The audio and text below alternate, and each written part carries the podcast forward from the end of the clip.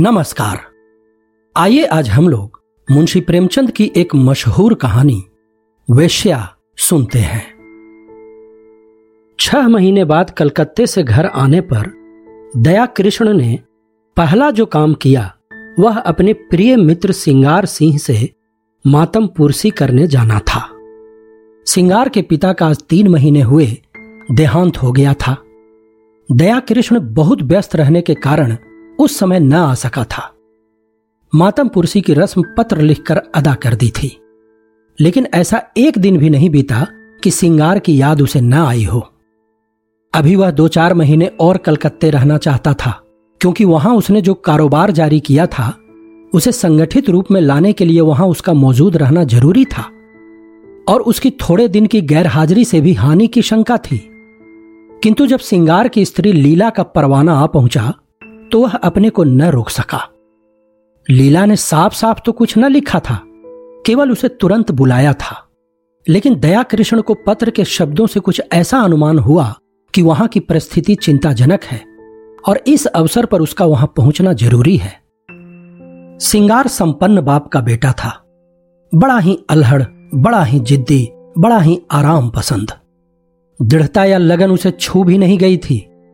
उसकी माँ उसके बचपन में ही मर चुकी थी और बाप ने उसके पालने में नियंत्रण की अपेक्षा स्नेह से ज़्यादा काम लिया था।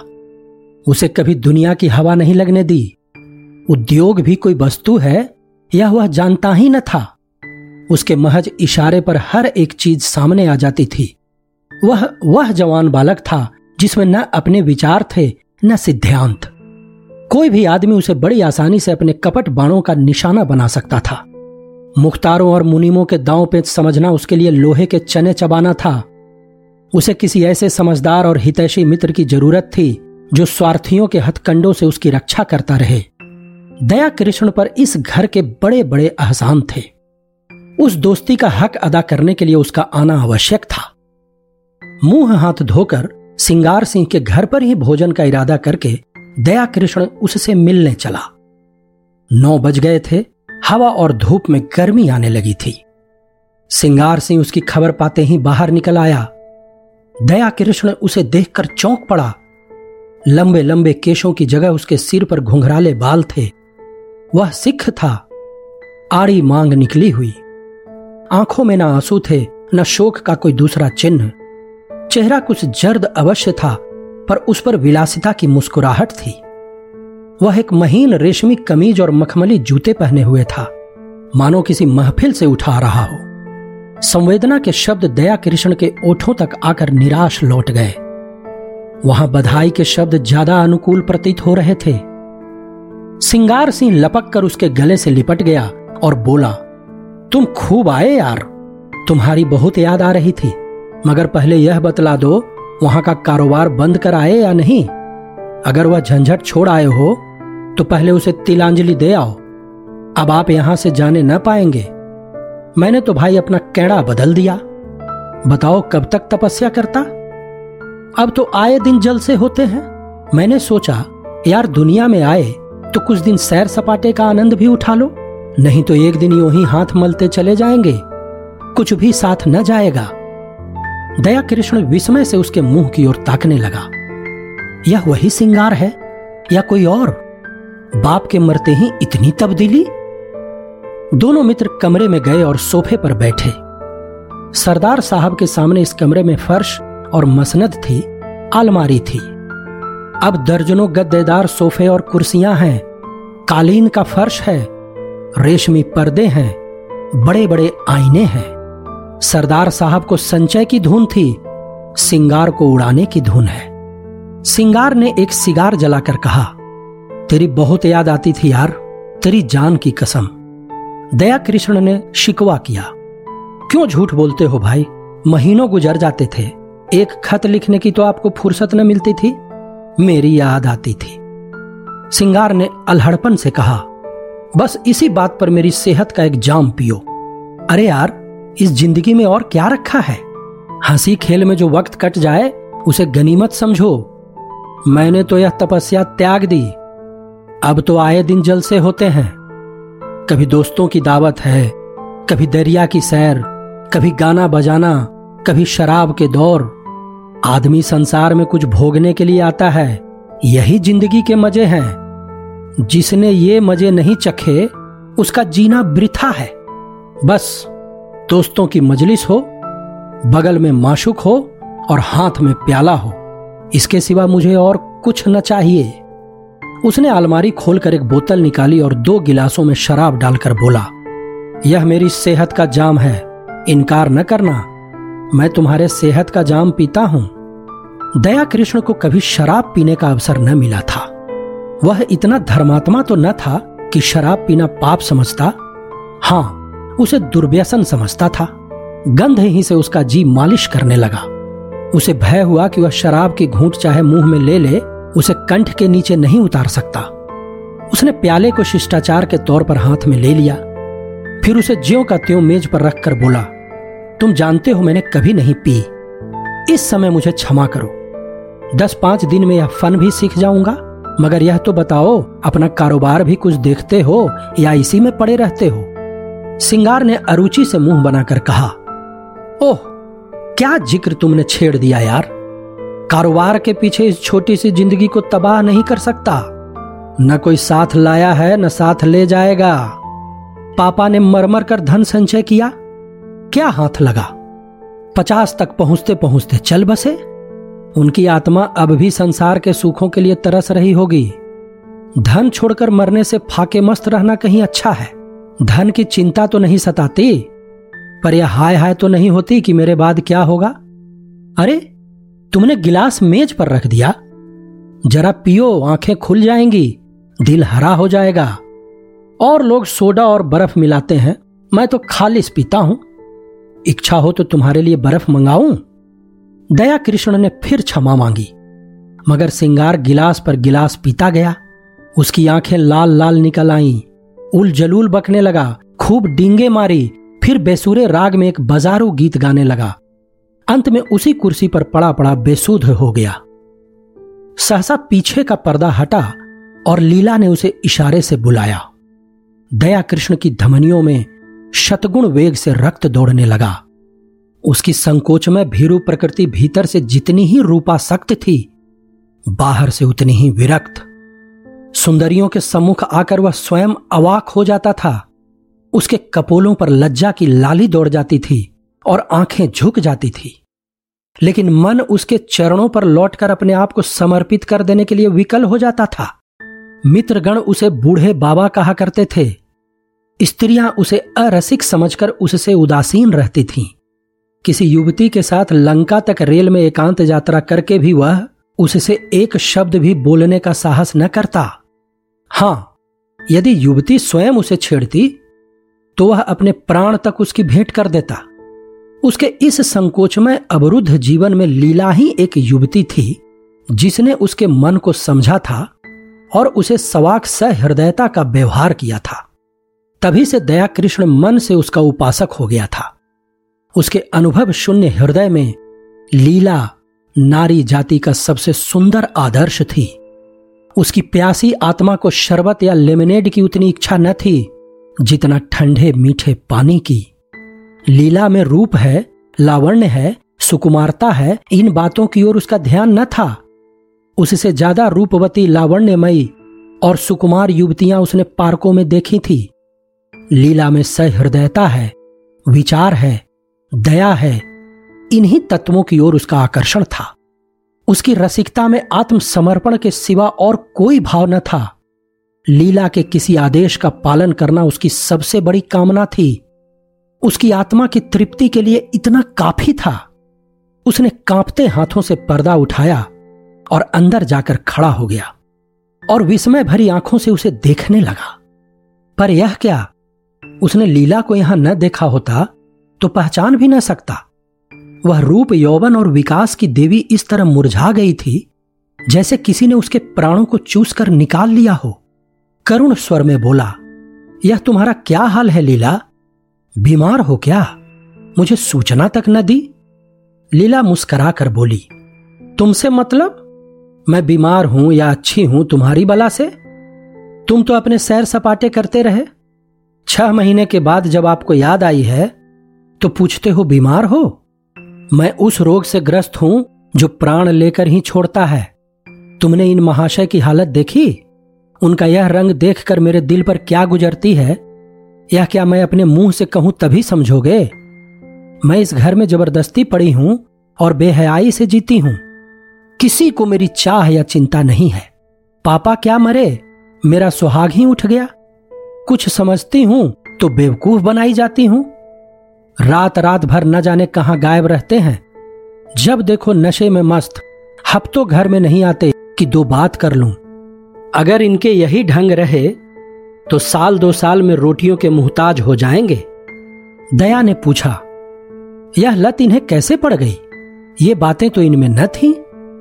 लीला ने व्यथित स्वर में कहा, रुपये की बलिहारी है और क्या?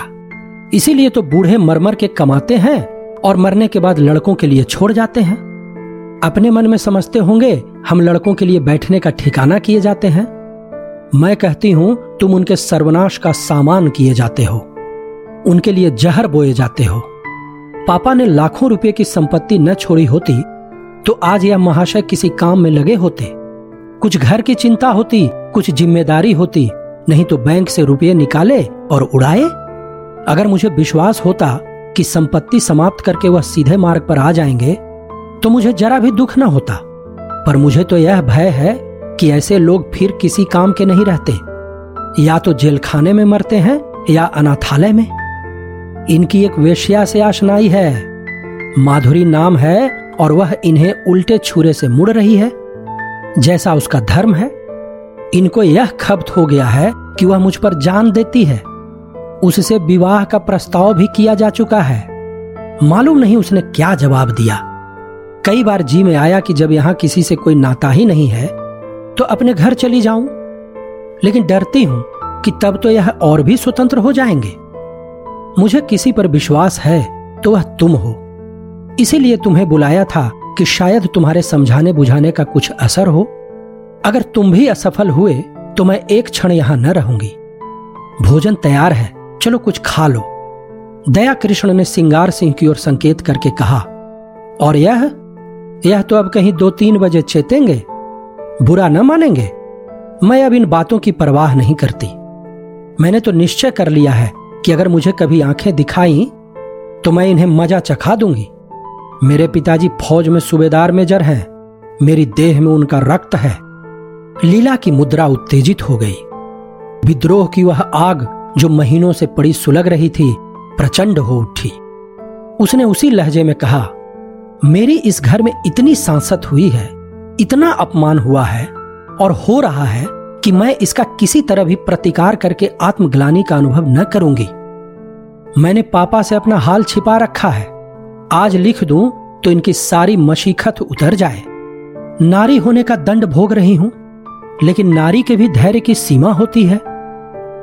दया कृष्ण उस सुकुमारी का वह तमतमाया हुआ चेहरा, वे जलती हुई आँखें, वह कांपते हुए होठ देखकर काँप उठा। उसकी दशा उस आदमी की सी हो गई, जो किसी को दर्द से तड़पते देखकर वैद्य को बुलाने दौड़े। आदर कंठ से बोला, इस समय मुझे क्षमा करो, लीला। फिर कभी तुम्हारा निमंत्रण स्वीकार करूँगा। तुम्हें अपनी ओर से इतना ही विश्वास दिलाता हूँ कि मुझे अपना सेवक समझती रहना। मुझे न मालूम था कि तुम्हें इतना कष्ट है, नहीं तो शायद अब तक मैंने कुछ युक्ति सोची होती। मेरा यह शरीर तुम्हारे किसी काम आए इससे बढ़कर सौभाग्य की बात मेरे लिए और क्या होगी? दया कृष्ण यहाँ से चला तो उसके मन में इतना उल्लास भरा हुआ था, मानो विमान पर बैठा हुआ स्वर्ग की ओर जा रहा है। आज उसे जीवन में एक ऐसा लक्ष्य मिल गया था, जिसके लिए वह जी भी सकता है और मर भी सकता है। वह एक महिला का विश्वास पात्र हो गया था। इस रत्न को वह अपने हाथ से कभी न जाने देगा, चाहे उसकी जान ही क्यों न चली जाए। एक महीना गुजर गया। दया कृष्ण सिंगार सिंह के घर नहीं आया। न सिंगार सिंह ने उसकी परवाह की। इस एक ही मुलाकात में उसने समझ लिया था कि दया इस नए रंग में आने वाला आदमी नहीं है। ऐसे सात्विक जनों के लिए उसके यहाँ स्थान न था।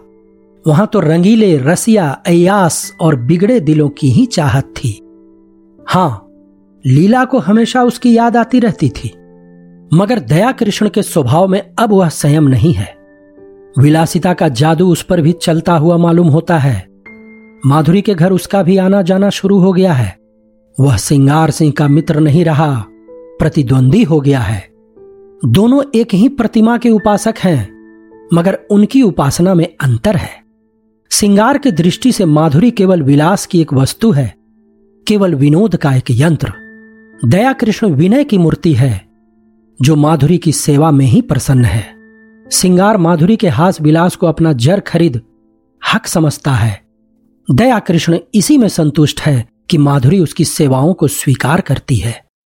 माधुरी की ओर से जरा भी अरुचि देखकर वह उसी तरह बिगड़ जाएगा, जैसे अपनी प्यारी घोड़ी की मुंहजोरी पर। दया कृष्ण अपने को उसकी कृपा दृष्टि के योग्य ही नहीं समझता। सिंगार जो कुछ माधुरी को देता है गर्भ भरे आत्म प्रदर्शन के साथ। मानो उस पर कोई एहसान कर रहा हो। दया कृष्ण के पास देने को है ही क्या? पर वह जो कुछ भेंट करता है, वह ऐसी श्रद्धा से मानो देवता को फूल चढ़ाता हो। सिंगार का आसक्त मन माधुरी को अपने पिंजरे में बंद रखना चाहता है, जिसमें उस पर किसी की निगाह न पड़े। दया कृष्ण निर्लिप्त भाव से उसकी स्वच्छंद क्रीड़ा का आनंद उठाता है। माधुरी को अब तक जितने आदमियों से साबिका पड़ा था वे सब सिंगार सिंह की ही भांति कामुकी ईर्ष्यालु दम्भी और कोमल भावों से शून्य थे। रूप को भोगने की वस्तु समझने वाले। दया कृष्ण उन सबों से अलग था। सहृदय, भद्र और सेवाशील। मानो उस पर अपनी आत्मा को समर्पण कर देना चाहता हो। माधुरी को अब अपने जीवन में कोई ऐसा पदार्थ मिल गया है, जिसे वह बड़ी एहतियात से संभाल कर रखना चाहती है। जड़ाव गहने अब उसकी आँखों में उतने मूल्यवान नहीं रहे, जितनी यह फकीर की दी हुई तावीज। जड़ाव गहने हमेशा मिलेंगे, यह तावीज खो गई तो फिर शायद ही कभी हाथ आए।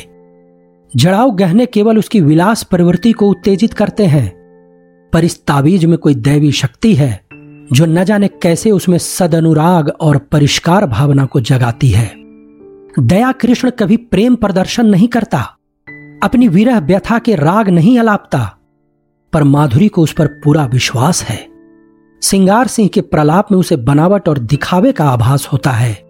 वह चाहती है यह जल्द यहाँ से टले, लेकिन दया कृष्ण के संयत भाषण में उसे गहराई तथा गांधीर्य और गुरुत्व का आभास होता है। औरों की वह प्रेमिका है, लेकिन दया कृष्ण की आशिक, जिसके कदमों की आहट पाकर उसके अंदर एक तूफ़ान उठने लगता है। उसके जीवन में यह नई अनुभूति है। अब तक वह दूसरों के भोग की वस्तु थी। अब कम से कम एक प्राणी की दृष्टि में वह आदर और प्रेम की वस्तु है। सिंगार सिंह को जब से दया कृष्ण के इस प्रेमाभिनय की सूचना मिली है, वह उसके खून का प्यासा हो गया है। ईर्ष्याग्नि से फूका जा रहा है। उसने दया कृष्ण के पीछे कई शोहदे लगा रखे हैं कि वे उसे जहाँ पाए, उसका काम तमाम कर दें। वह खुद पिस्तौल लिए उसकी ठोह में रहता है। दया कृष्ण इस खतरे को समझता है, जानता है, और अपने नियत समय पर माधुरी के पास बिला नागा आ जाता है। मालूम होता है उसे अपनी जान का कुछ भी मोह नहीं है। शोहदे उसे देखकर क्यों कतरा जाते हैं? मौका पाकर भी क्यों उस पर वार नहीं करते? इसका रहस्य वह नहीं समझता। एक दिन माधुरी ने उससे कहा, कृष्ण जी तुम यहाँ न आया करो। तुम्हें तो पता नहीं है, पर यहाँ तुम्हारे बीसों दुश्मन हैं। मैं डरती हूँ किसी दिन कोई बात न हो जाए। शिशिर की तुषार मंडित संध्या थी। माधुरी एक काश्मीरी शाल ओढ़े अंगीठी के सामने बैठी हुई थी। कमरे में बिजली का रजत प्रकाश फैला हुआ था। दया कृष्ण ने देखा, माधुरी की आँखें सजल हो गई हैं, और वह मुँह फेर कर उन्हें दया कृष्ण से छिपाने की चेष्टा कर रही है। प्रदर्शन और सुख भोग करने वाली रमणी क्यों इतना संकोच कर रही है? यह उसका अनाड़ी मन न समझ सका। हाँ माधुरी के गोरे, प्रसन्न, संकोचहीन मुख पर लज्जा मिश्रित मधुरिमा की ऐसी छटा उसने कभी न देखी थी। आज उसने मुख पर कुलवधु की भीरु आकांक्षा और दृढ़ वात्सल्य देखा और उसके अपने अभिनय में सत्य का उदय हो गया। उसने स्थिर भाव से जवाब दिया मैं तो किसी की बुराई नहीं करता। मुझसे किसी को क्यों वैर होने लगा? मैं यहाँ किसी का बाधक नहीं। दाता के द्वार पर सभी भिक्षुक जाते हैं। अपना अपना भाग्य है। किसी को एक चुटकी मिलती है, किसी को पूरा थाल। कोई क्यों किसी से जले? अगर किसी पर तुम्हारी विशेष कृपा है तो मैं उसे भाग्यशाली समझकर उसका आदर करूँगा। जलू क्यों? माधुरी ने स्नेह कातर स्वर में कहा, जी नहीं आप कल से न आया कीजिए। दया कृष्ण मुस्कुरा कर बोला तुम मुझे यहाँ आने से नहीं रोक सकती? भिक्षुक को तुम दुत्कार सकती हो, द्वार पर आने से नहीं रोक सकती? माधुरी स्नेह की आँखों से उसे देखने लगी, फिर बोली, क्या सभी आदमी तुम ही जैसे निष्कपट हैं? दया कृष्ण ने कहा तो फिर मैं क्या करूँ? यहाँ न आया करो। यह मेरे बस की बात नहीं। माधुरी एक क्षण तक विचार करके बोली एक बात कहूँ, मानोगे? चलो हम तुम किसी दूसरे नगर की राह लें। केवल इसीलिए कि कुछ लोग मुझसे खार खाते हैं। खार नहीं खाते, तुम्हारी जान के ग्राहक हैं।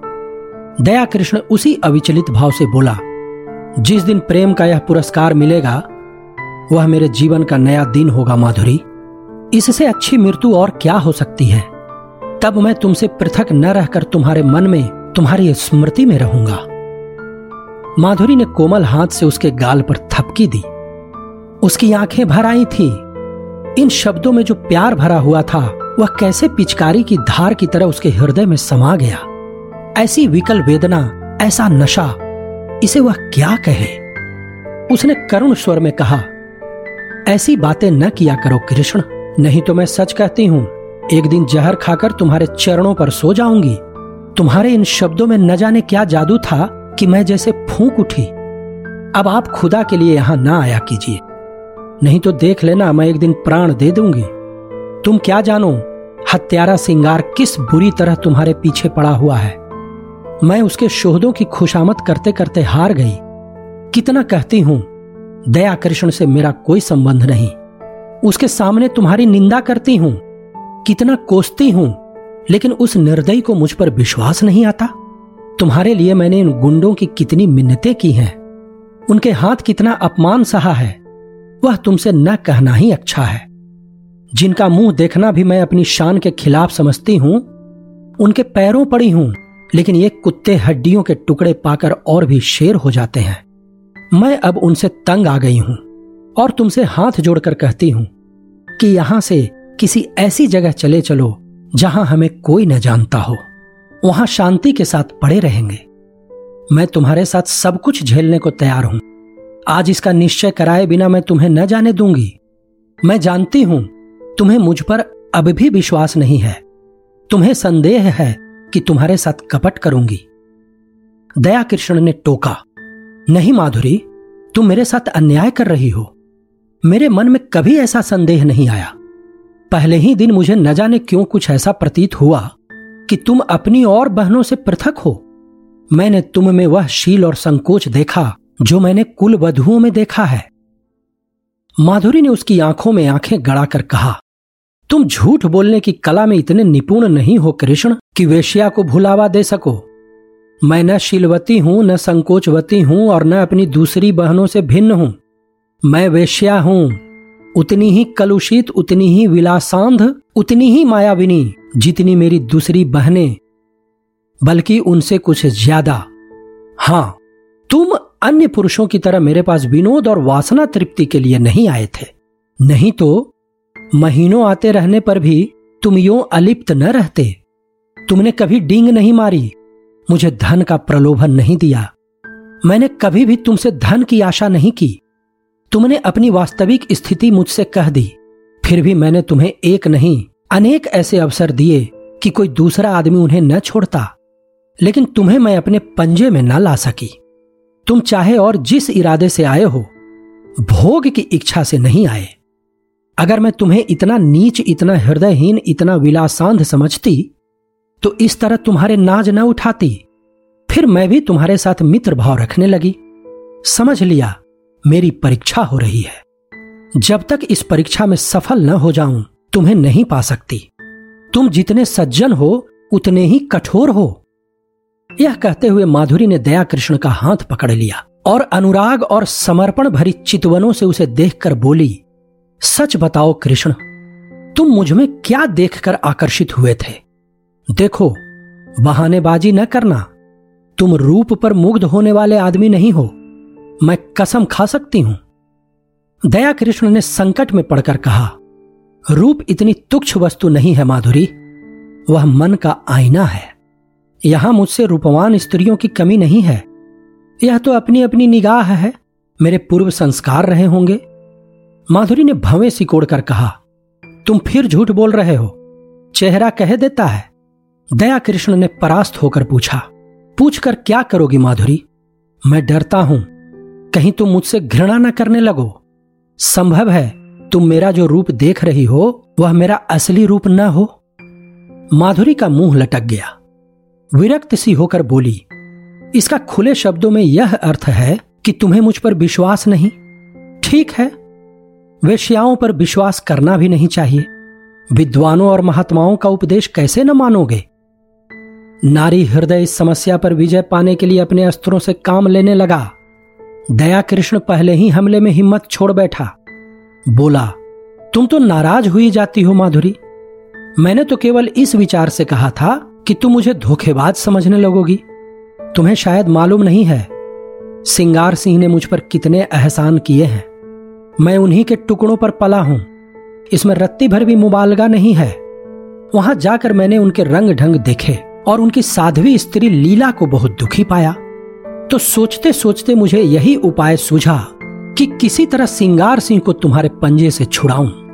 मेरे इस अभिमान का यही रहस्य है। लेकिन उन्हें छुड़ा तो न सका, खुद फंस गया। मेरे इस फरेब की जो सजा चाहो दो, सिर झुकाए हुए हूँ।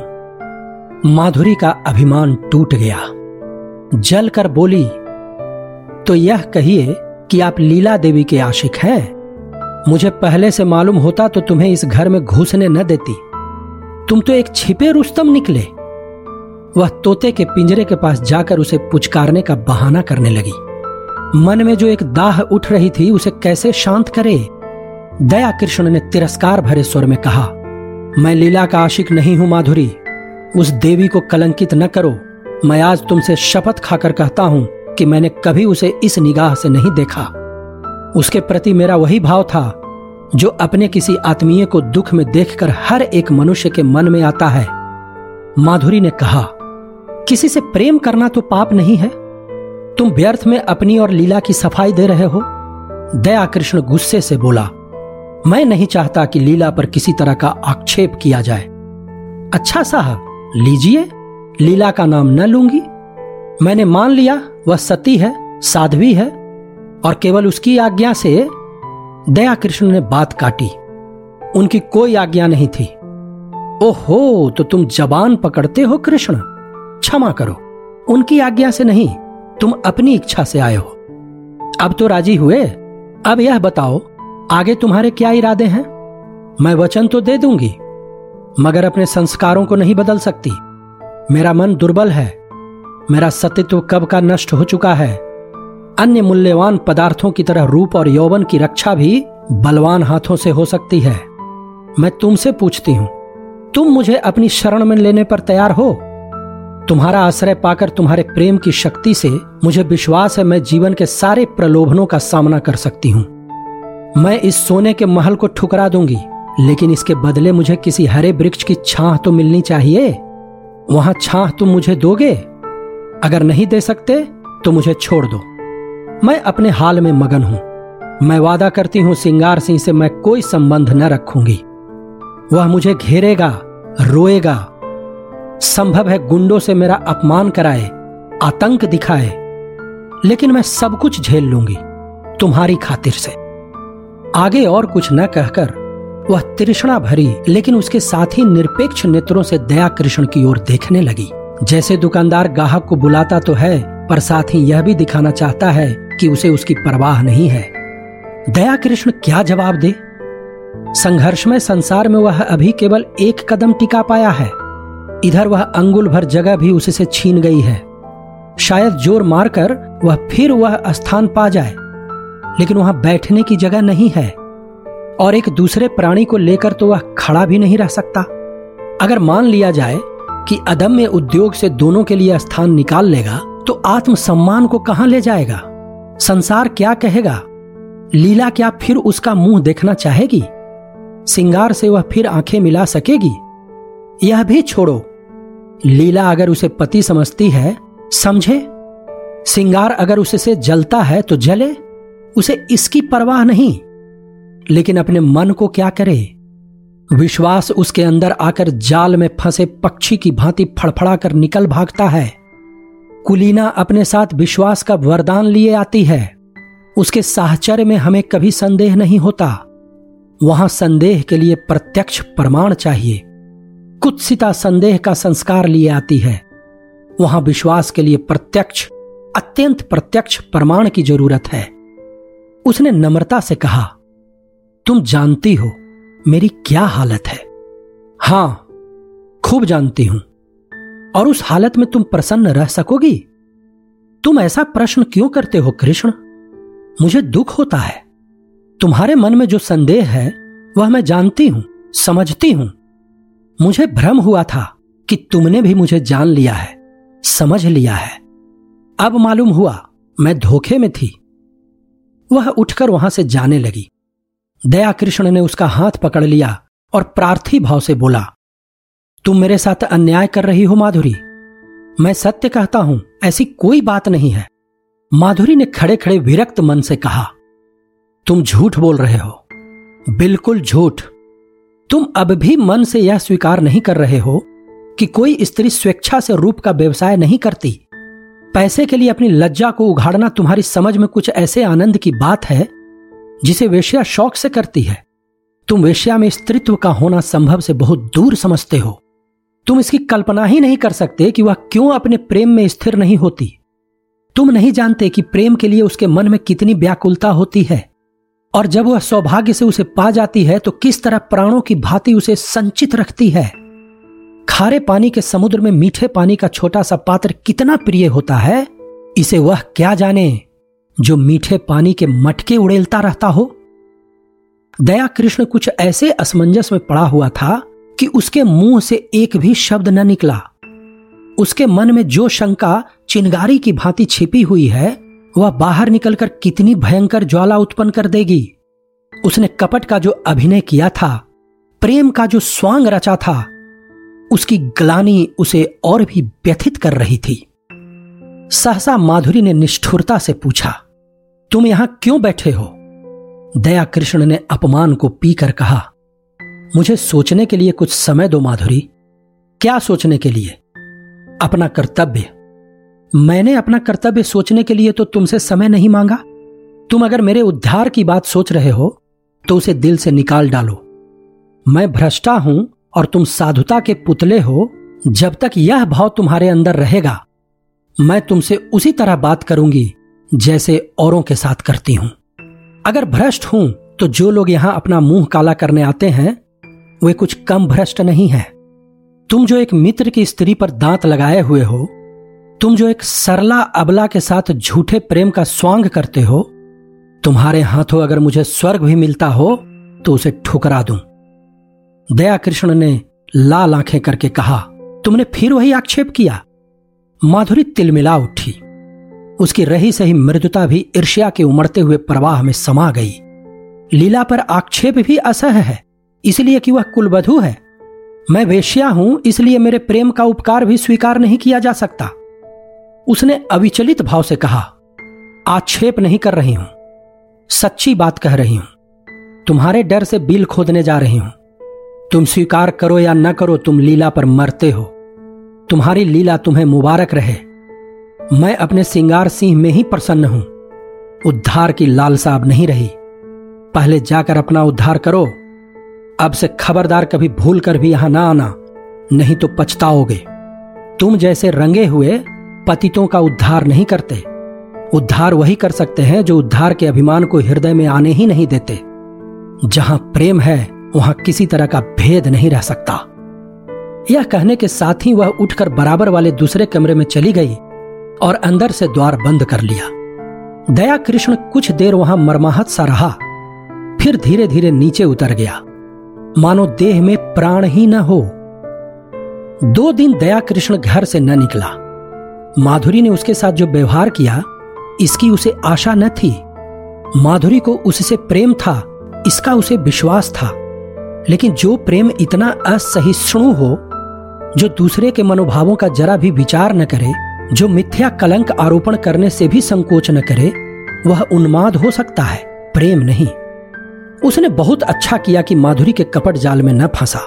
नहीं तो उसकी न जाने क्या दुर्गति होती? पर दूसरे क्षण ही उसके भाव बदल जाते और माधुरी के प्रति उसका मन कोमलता से भर जाता। अब वह अपनी अनुदारता पर, अपनी संकीर्णता पर पछताता। उसे माधुरी पर संदेह करने का कोई कारण न था। ऐसी दशा में ईर्ष्या स्वाभाविक है, और वह ईर्ष्या ही क्या, जिसमें डंक न हो, विष न हो? माना समाज उसकी निंदा करता है। यह भी मान लिया कि माधुरी सती भारिया न होती। कम से कम सिंगार सिंह तो उसके पंजे से निकल जाता। दया कृष्ण के सिर से ऋण का भार तो कुछ हल्का हो जाता। लीला का जीवन तो सुखी हो जाता। सहसा किसी ने द्वार खटखटाया। उसने द्वार खोला तो सिंगार सिंह सामने खड़ा था। बाल बिखरे हुए, कुछ अस्त व्यस्त। दया कृष्ण ने हाथ मिलाते हुए पूछा, क्या पाँव पाँव ही आ रहे हो? मुझे क्यों न बुला लिया? सिंगार ने उसे चुभती हुई आँखों से देखकर कहा, मैं तुमसे यह पूछने आया हूँ कि माधुरी कहाँ है? अवश्य तुम्हारे घर में होगी। क्यों? अपने घर पर होगी? मुझे क्या खबर? मेरे घर क्यों आने लगी? इन बहानों से काम न चलेगा, समझ गए? मैं कहता हूँ, मैं तुम्हारा खून पी जाऊँगा, वरना ठीक ठीक बता दो, वह कहाँ गई? मैं बिल्कुल कुछ नहीं जानता, तुम्हें विश्वास दिलाता हूँ। मैं तो दो दिन से घर से निकला ही नहीं। सिंगार सिंह ने कहा, रात को मैं उसके पास था। सवेरे मुझे उसका यह पत्र मिला। मैं उसी वक्त दौड़ा हुआ उसके घर गया। वहाँ उसका पता न था। नौकरों से इतना मालूम हुआ, तांगे पर बैठकर कहीं गई है। कहाँ गई है, यह कोई न बता सका। मुझे शक हुआ, यहाँ आई होगी। जब तक तुम्हारे घर की तलाशी न ले लूँगा, मुझे चैन न आएगी। उसने मकान का एक एक कोना देखा, तख्त के नीचे, अलमारी के पीछे। तब निराश होकर बोला, बड़ी बेवफा और मक्कार औरत है। जरा इस खत को पढ़ो। दोनों फर्श पर बैठ गए। दया कृष्ण ने पत्र लेकर पढ़ना शुरू किया। सरदार साहब, मैं आज कुछ दिनों के लिए यहाँ से जा रही हूँ। कब लौटूँगी कुछ नहीं जानती। कहाँ जा रही हूँ यह भी नहीं जानती। जा इसलिए रही हूँ कि इस बेशर्मी और बेहयाई की ज़िंदगी से मुझे घृणा हो रही है। और घृणा हो रही है उन लंपटों से, जिनके कुत्सित विलास का मैं खिलौना थी, और जिनमें तुम मुख्य हो। तुम महीनों से मुझ पर सोने और रेशम की वर्षा कर रहे हो, मगर मैं तुमसे पूछती हूँ, उससे लाख गुने सोने और दस लाख गुने रेशम पर भी तुम अपनी बहन या स्त्री को इस रूप के बाज़ार में बैठने दोगे? कभी नहीं। उन देवियों में कोई ऐसी वस्तु है जिसे तुम संसार भर की दौलत से भी मूल्यवान समझते हो। लेकिन जब तुम शराब के नशे में चूर अपने एक एक अंग में काम का उन्माद भरे आते थे तो तुम्हें कभी ध्यान आता था कि तुम उसी अमूल्य वस्तु को किस निर्दयता के साथ पैरों से कुचल रहे हो? कभी ध्यान आता था कि अपनी कुल देवियों को इस अवस्था में देखकर तुम्हें कितना दुख होता? कभी नहीं। यह उन गीदड़ों और गिद्धों की मनोवृत्ति है जो किसी लाश को देखकर चारों ओर से जमा हो जाते हैं और उसे नोच नोच कर खाते हैं। यह समझ रखो, नारी अपना बस रहते हुए कभी पैसों के लिए अपने को समर्पित नहीं करती। यदि वह ऐसा कर रही है तो समझ लो कि उसके लिए और कोई आश्रय और कोई आधार नहीं है। और पुरुष इतना निर्लज है कि उसकी दुरावस्था से अपनी वासना तृप्त करता है और इसके साथ ही इतना निर्दय कि उसके माथे पर पतिता का कलंक लगाकर उसे उसी दुरावस्था में मरते देखना चाहता है? क्या वह नारी है? क्या नारीत्व के पवित्र मंदिर में उसका स्थान नहीं है? लेकिन तुम उसे मंदिर में घुसने नहीं देते। उसके स्पर्श से मंदिर की प्रतिमा भ्रष्ट हो जाएगी। खैर, पुरुष समाज जितना अत्याचार चाहे कर ले। हम असहाय हैं। आत्माभिमान को भूल बैठी हैं। लेकिन सहसा सिंगार सिंह ने दया कृष्ण के हाथ से वह पत्र छीन लिया और जेब में रखता हुआ बोला, क्या बड़े गौर से पढ़ रहे हो? कोई नई बात नहीं। सब कुछ वही है जो तुमने सिखाया है। यही करने तो तुम उसके यहाँ जाते थे। मैं कहता हूँ, तुम्हें मुझसे इतनी जलन क्यों हो गई? मैंने तो तुम्हारे साथ कोई बुराई न की थी। इस साल भर में मैंने माधुरी पर दस हज़ार से कम न फूके होंगे। घर में जो कुछ मूल्यवान था वह मैंने उसके चरणों पर चढ़ा दिया। और आज उसे साहस हो रहा है कि वह हमारी कुल देवियों की बराबरी करे। यह सब तुम्हारा प्रसाद है। सत्तर चूहे खा के बिल्ली हज को चली। कितनी बेवफा जात है। ऐसों को तो गोली मार दे, जिस पर सारा घर लुटा दिया, जिसके पीछे सारे शहर में बदनाम हुआ, वह आज मुझे उपदेश करने चली है। ज़रूर इसमें कोई ना कोई रहस्य है। कोई नया शिकार फंसा होगा। मगर मुझसे भाग कर जाएगी कहाँ? ढूंढ न निकालूं तो नाम नहीं। कमबख्त कैसी प्रेम भरी बातें करती थी कि मुझ पर घड़ो नशा चढ़ जाता था। बस कोई नया शिकार फंस गया। यह बात न हो, मूछ मुड़ा लूँ। दया कृष्ण उसके सफाछट चेहरे की ओर देखकर मुस्कुराया। तुम्हारी मूछें तो पहले ही मुड़ चुकी हैं। इस हल्के से विनोद ने जैसे सिंगार सिंह के घाव पर मरहम रख दिया। वह बेसरो सामान घर, वह फटा फर्श, वे टूटी फूटी चीज़ें देखकर उसे दया कृष्ण पर दया आ गई। चोट की तिलमिलाहट में वह जवाब देने के लिए ईंट पत्थर ढूंढ रहा था, पर अब चोट ठंडी पड़ गई थी और दर्द घनीभूत हो रहा था। दर्द के साथ साथ सौहार्द भी जाग रहा था। जब आग ही ठंडी हो गई तो धुआँ कहाँ से आता? उसने पूछा, सच कहना तुमसे भी कभी प्रेम की बातें करती थी? दया कृष्ण ने मुस्कुराते हुए कहा, मुझसे? मैं तो खाली उसकी सूरत देखने जाता था। सूरत देखकर दिल पर काबू तो नहीं रहता? यह तो अपनी अपनी रुचि है। है मोहनी, देखते ही कलेजे पर छुरी चल जाती है। मेरे कलेजे पर तो कभी छुरी नहीं चली। यही इच्छा होती थी कि इसके पैरों पर गिर पड़ूं। इसी शायरी ने तो यह अनर्थ किया। तुम जैसे बुद्धुओं को किसी देहातिन से शादी करके रहना चाहिए। चले थे वेश्या से प्रेम करने। एक क्षण के बाद उसने फिर कहा, मगर है बेवफा, मक्कार, तुमने उससे वफा की आशा की। मुझे तो यही अफसोस है। सिंगार सिंह ने कहा, तुमने वह दिल ही नहीं पाया। तुमसे क्या कहूँ? एक मिनट के बाद उसने सहृदय भाव से कहा, अपने पत्र में उसने बातें तो सच्ची लिखी हैं। चाहे कोई माने या न माने, सौंदर्य को बाजारू चीज़ समझना कुछ बहुत अच्छी बात तो नहीं है। दया कृष्ण ने पुचारा दिया, जब स्त्री अपना रूप बेचती है तो उसके खरीदार भी निकल आते हैं। फिर यहाँ तो कितनी ही जातियाँ हैं जिनका यही पेशा है। यह पेशा चला कैसे? स्त्रियों की दुर्बलता से। नहीं, मैं समझता हूँ बिस्मिल्ला पुरुषों ने की होगी। इसके बाद एकाएक जेब से घड़ी निकालकर देखता हुआ बोला, ओहो, दो बज गए और अभी मैं यहीं बैठा हूँ। आज शाम को मेरे यहाँ खाना खाना, जरा इस विषय पर बातें होंगी। अभी तो उसे ढूंढ निकालना है। वह है कहीं इसी शहर में। घर वालों से भी कुछ नहीं कहा। बुढ़िया नायका सिर पीट रही थी। उस्ताद जी अपनी तकदीर को रो रहे थे। न जाने कहाँ जाकर छिप रही। उसने उठकर दया कृष्ण से हाथ मिलाया और चला। दया कृष्ण ने पूछा, मेरी तरफ़ से तुम्हारा दिल साफ़ हो गया ना?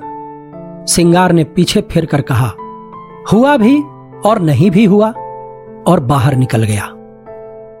सात आठ दिन तक सिंगार सिंह ने सारा शहर छाना।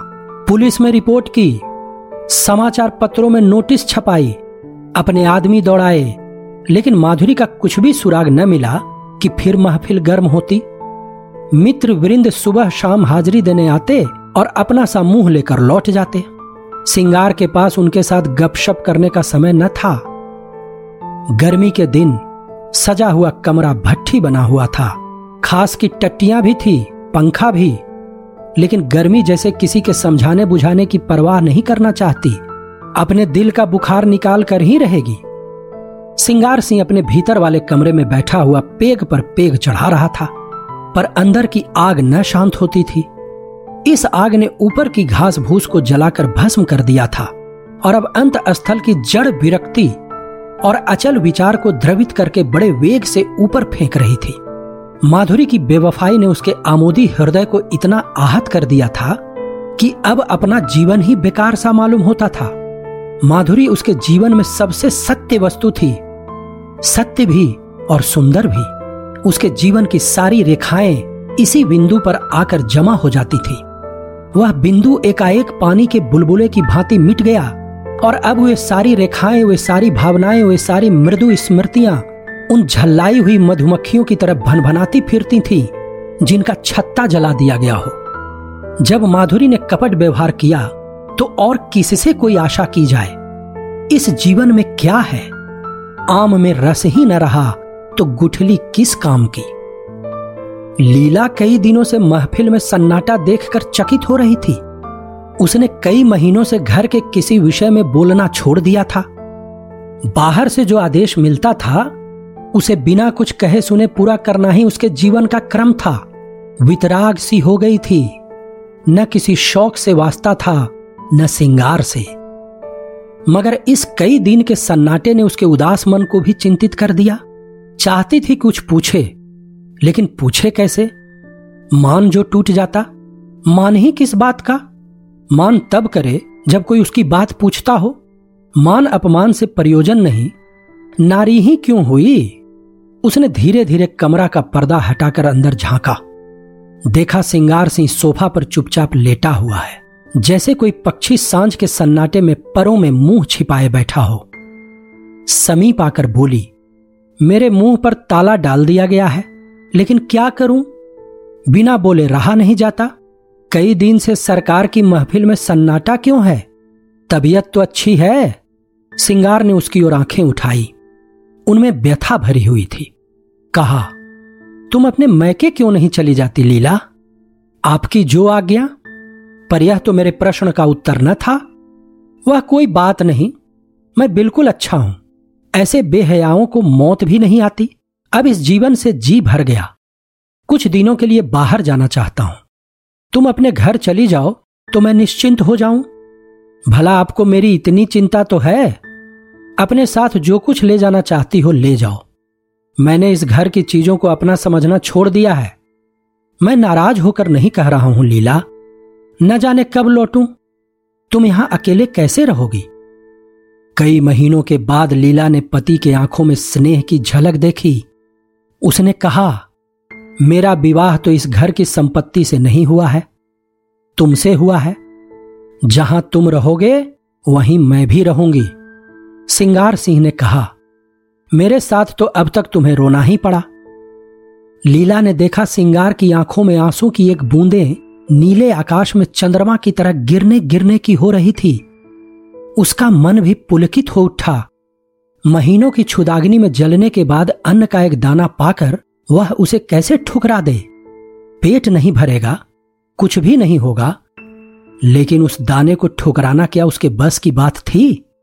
उसने बिल्कुल पास आकर अपने अंचल को उसके समीप ले जाकर कहा, मैं तो तुम्हारी हो गई हूँ। हंसाओगे, हंसूँगी रुलाओगे रोऊँगी, रखोगे तो रहूँगी, निकालोगे तो भी रहूँगी। मेरा घर तुम हो, धर्म तुम हो, अच्छी हूँ तो तुम्हारी हूँ, बुरी हूँ तो तुम्हारी हूँ। और दूसरे क्षण सिंगार के विशाल सीने पर उसका सिर रखा हुआ था, और उसके हाथ थे लीला की कमर में। दोनों के मुख पर हर्ष की लाली थी, आँखों में हर्ष के आँसू, और मन में एक ऐसा तूफ़ान जो उन्हें न जाने कहाँ उड़ा ले जाएगा। एक क्षण के बाद सिंगार ने कहा, तुमने कुछ सुना? माधुरी भाग गई और पगला दया कृष्ण उसकी खोज में निकला। लीला को विश्वास न आया। दया कृष्ण? हाँ जी, जिस दिन वह भागी है, उसके दूसरे ही दिन वह भी चल दिया। वह तो ऐसा नहीं है, और माधुरी क्यों भागी? दोनों में प्रेम हो गया था। माधुरी उसके साथ रहना चाहती थी। वह राज़ी न हुआ। लीला ने एक लंबी सांस ली। दया कृष्ण के वे शब्द याद आए, जो उसने कई महीने पहले कहे थे। दया कृष्ण की वे याचना भरी आँखें उसके मन को महसूसने लगीं। सहसा किसी ने बड़े ज़ोर से द्वार खोला और धड़धड़ाता हुआ भीतर वाले कमरे के द्वार पर आ गया। सिंगार ने चकित होकर कहा, अरे, तुम्हारी यह क्या हालत है कृष्ण? किधर से आ रहे हो? दया कृष्ण की आँखें लाल थीं। सिर और मुँह पर गर्द जमी हुई, चेहरे पर घबराहट, जैसे कोई दीवाना हो। उसने चिल्लाकर कहा, तुमने सुना? माधुरी इस संसार में नहीं रही। और दोनों हाथों से सिर पीट पीट कर रोने लगा। मानो हृदय और प्राणों को आँखों से बहा देगा।